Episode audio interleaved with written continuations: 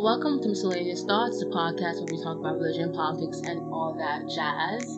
And in this episode, we're going to talk a little bit about religion, the pros and cons of growing up religious. We're going to talk a little bit about abstinence and a lot of other stuff we're going to try to cover in this episode. Um, so yeah, let's let's dive right in. So to start things off, I think I'll just kind of discuss um how I grew up. So I grew up Seventh Day Adventist, and two of the main fundamental beliefs of the Seventh day Adventist Church is Sabbath keeping and the Advent message. So, I mean, it's kind of almost in the name of, you know, the denomination, like Seventh day Adventist, seven day meaning, you know, we worship God on the seventh day and we observe the Sabbath. And the Sabbath to us is um, a day of rest. Um, it's we usually celebrate Sabbath on from Friday sunset to Saturday sunset. And we don't do any type of work. We don't do any work. Most people, if they have jobs, they will try to kind of get certain accommodations from their jobs to allow them to not have to work during sabbatical hours.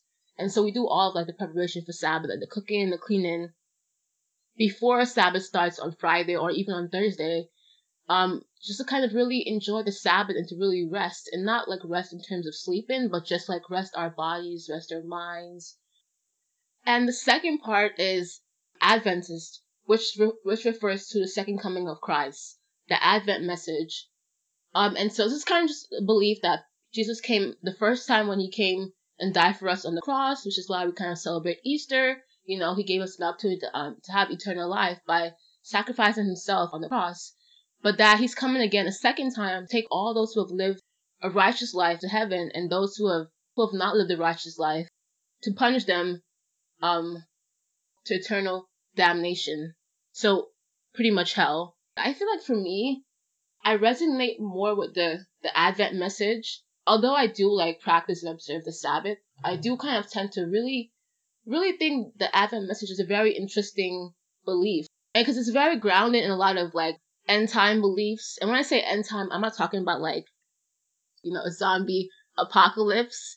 I'm talking about kind of the just like the belief that eventually the world's gonna come into it come to an end and like there'll be a lot of chaos going on in the world. The Bible kind of talks about like a lot of famine, wars, um, diseases, just a lot of stuff, natural disasters going on. And for me, I feel like we're kind of living in the end times. And like if you don't believe like in Christian stuff, you're like, okay, this is absolutely insane. But like hear me out for a quick second, right? Yeah, I don't think it's just a, a, a tad bit odd the amount of things that just have been going on lately. Like it's just been a lot of crazy stuff left and right all over the place. Just a lot of chaos. First of all, we're in a pandemic. We're going on like what year two of three of a pandemic. I think year three maybe. But like this is not a normal thing for people to live through. Like the fact that we're in a pandemic still, like it's not. This is not normal at all.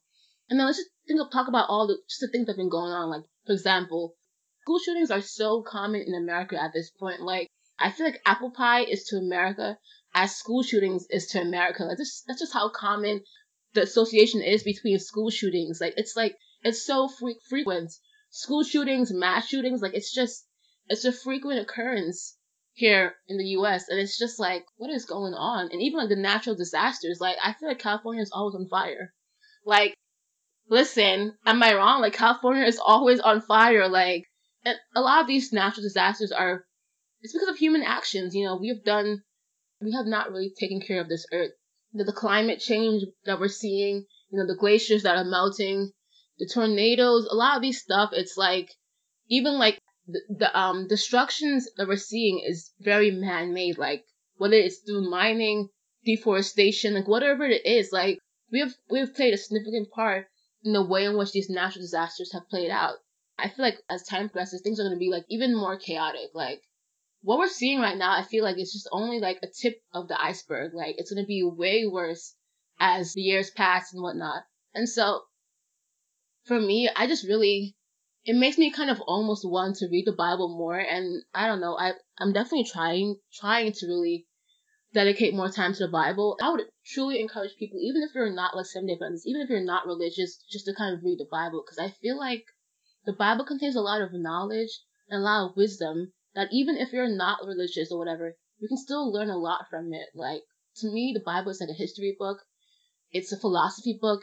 You know, it's a book on romance and love. There's just so much stuff that the Bible covers that I think, like, even if you're not, you know, you're not into God, you don't believe in God, you can still get a lot from reading the Bible. And so I don't know how I ended up talking about the Bible, if I'm being quite honest. Oh, I was talking about the Advent message, but yeah, the, the, the two main things that really stand out for me when it comes to Seventh day Adventist is observance of the Sabbath and the the proclamation to um spread the gospel so that other people can also make it into the kingdom of heaven. So I hope I did a pretty good job summarizing those fundamental beliefs. Um, if you're more interested in Seventh Day Adventism, I'm sure there's a lot of information on online about this denomination, and so so let's dive into like the pros and cons of growing up religious. So a little bit of context for you guys. So I grew up Seventh Day Adventist. I went to Seventh Day Adventist schools from kindergarten through 12th grade. And so I grew very, I grew up very sheltered, like very much in this like very small little bubble in which almost everyone I knew was Seventh Day Adventist. All my friends were Seventh Day Adventist. I just really only really knew very I knew very little about things that happened outside of my you know my little bubble and that kind of played out in some positive ways, but also in a lot of negative ways as, as well. So the first con that I realized growing up religious was that you tend to kind of sometimes encounter uh, maybe a few bad apples, like in the church, like although it's supposed to be like, you know, God is love, you know, we all love each other, you still interact with people who are just very like very mean, very mean spirited, very unkind people.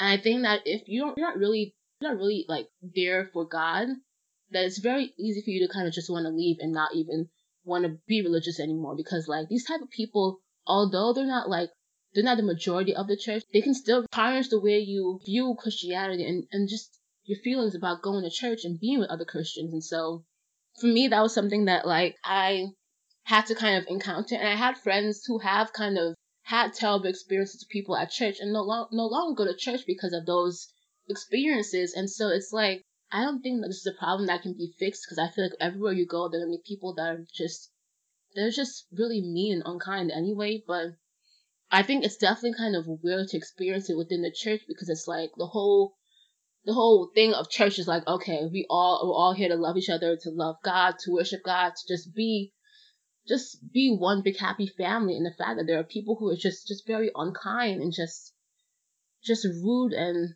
unloving to you can kind of make you rethink whether or not this whole religious thing, religion thing really is for you. And so that was one con. Um, just encountering very unkind people in the church and just kind of seeing the way in which hypocrisy plays out as well. Another thing was just the the way in which I felt as though the church can be very legalistic, just all about rules and regulations. Like for me, within the SDA church, it was like you cannot eat pork, you cannot eat, you cannot eat um any type of like seafood scavengers, you cannot um cannot watch TV on the Sabbath, you cannot cannot drink alcohol, you can't smoke, you can't. There's a lot of stuff that you act that you can't do. And to me, it just felt like very stifling. I can't I can't do all those stuff, but what what can I actually do? Like, what can I do as a as an SDA. And so I just felt like a lot of the rules were emphasized and not like maybe like why. I remember asking my parents like why can't I go to movie theater? Like and to, to this day I still don't even know why why a lot of um SDA parents don't allow it. I don't know, but you know, they would tell me like you can't go to movie theater with your friends, you can't do this. And I was just like, why? Why why can't I do it? Like, what's the reason?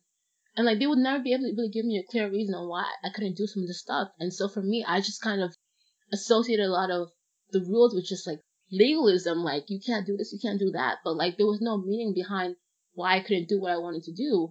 I, I struggled a lot with that type of like mentality growing up because it was just like like I don't like I want to do what I want to do, but it's like I can't do it because the church says I can't do it because people because what religious leaders say we can't do it like what's the real reason why i can't do what i want to do and so it felt very kind of like limited and as i've grown like you know as an adult i kind of have a different different mindset. And that mindset has only changed because i know the why. I know why i don't why i don't engage in certain activities. I know why i don't do this and why i don't do that. And i think you know maybe if the church focused more on the why um, and whether or not that why was really rooted in biblical principles as opposed to just, you know, morality, what is right or wrong, culturally right or wrong. I think perhaps more, more young people, young people would be willing to really engage and, and follow these rules and follow these practices, you know, like when you just tell someone you can't do something, but you're not really telling them why, like they're less inclined to actually want to follow through with it because it's just like there's no connection to it. It's just don't do this, but why? Why should I do this? And so for me, it was just very legalistic. Second con for me was I felt like I was I was raised in a way to kind of adopt a lot of questionable, problematic, dare I say, toxic interpretations of the Bible. And the thing with the Bible is that like I respect the Bible, but I feel like the way in which the Bible has been inter- interpreted as t- at times has just been like in ways that have made me not really want to sometimes associate with certain religious beliefs because it's just like you know for example i remember this pastor was talking about how he was almost like condoning like marital rape. And i feel like this this is like this thing in a lot of churches where they kind of believe that women are inferior to men and that women when women get married their bodies are literally belong to men and they have like no no like what's the word? No choice over how their bodies are being used.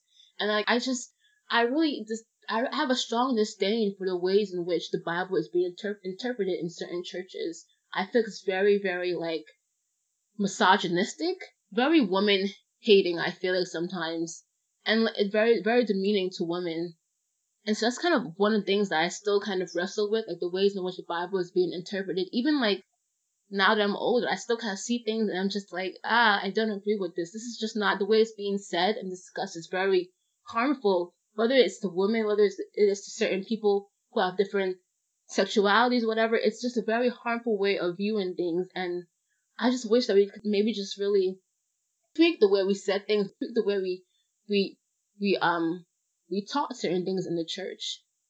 Okay, so I feel like I've talked enough about the cons of growing up religious. Let's talk a little bit about the pros. Um, so one of the biggest pros for me was just kind of having people to kind of connect with, like the connection and community you get from having, you know, church friends and church family around you. I think is very, it's invaluable. I've met some really cool people just that I've been able to really just connect with and just lean, lean on, lean on for support when I was doubting whether or not I wanted to even be still be a part of the church, kind of still believe in God. And so having that like that connection to really lean on and support you when you're in doubt of when you're going through certain trials and certain tribulations, even within your spiritual journey with God, is like very important.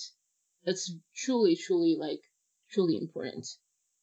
Another pro for me was that it gave me structure. Like I think I think at the core humans we need something to believe in. We need something to live by. Like the freedom, the freedom that exists in in making our own choices and having autonomy can be very anxiety provoking. But like just believing that like there's a higher power, it kind of makes you feel as though like there's less power, less you have like less of control over your own over the way things turn out in the world or even just even your own life. And so I think that's kind of why people people who aren't religious sometimes turn to like astrology. Um, they may turn to philosophy because it's like we all want to find meaning in something. We want to find meaning in life, and being religious kind of gives gives you that type of meaning. You know, kind of leads into the other pro of being religious. I think being religious or growing up religious gives you a life purpose, gives you a goal. You know, for most SDA people or Christian people, the goal is to make it to heaven, and the goal is to be able to spread the gospel and get other people, other friends, uh, other family members to be able to also make it into the kingdom of heaven. And with that in mind, it's like you're no longer just wandering the world, not knowing what you want to do with your life, because you kind of have this like this thing in the back of your mind, like okay, my end goal is to be able to prepare myself for heaven. My end goal is to be able to get to a place where I feel as feel as though I have a closer relationship with God. I'm I know more about God. I'm in a better place with God. And so, yeah, that type of structure and that type of purpose and goal, I think religion, I think religion really kind of gives you and helps you to kind of find meaning in life and in life experiences. And before we end, I do kind of want to share a bit of an unpopular opinion.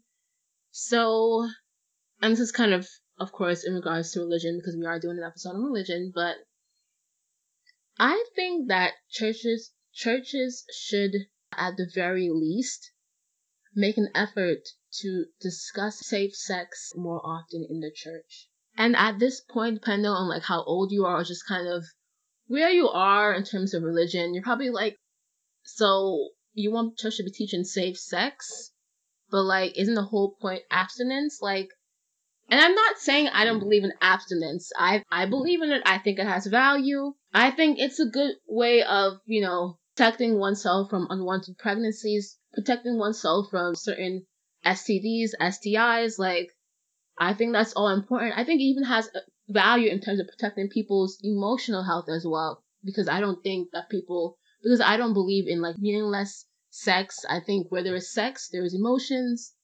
And I'll probably kind of do another episode on like sexual compatibility and whether or not people can really have sex without without really being attached. You know, I just want to kind of reinforce the either that I do believe in abstinence. I do think it has value, all of that good stuff. However, I just wish that we had more convos on safe sex because I think that's a part of encouraging our young people, our young adults, our teenagers to make informed decisions. It's fine for the church to have standards. If the church wants to continue promoting abstinence, they should.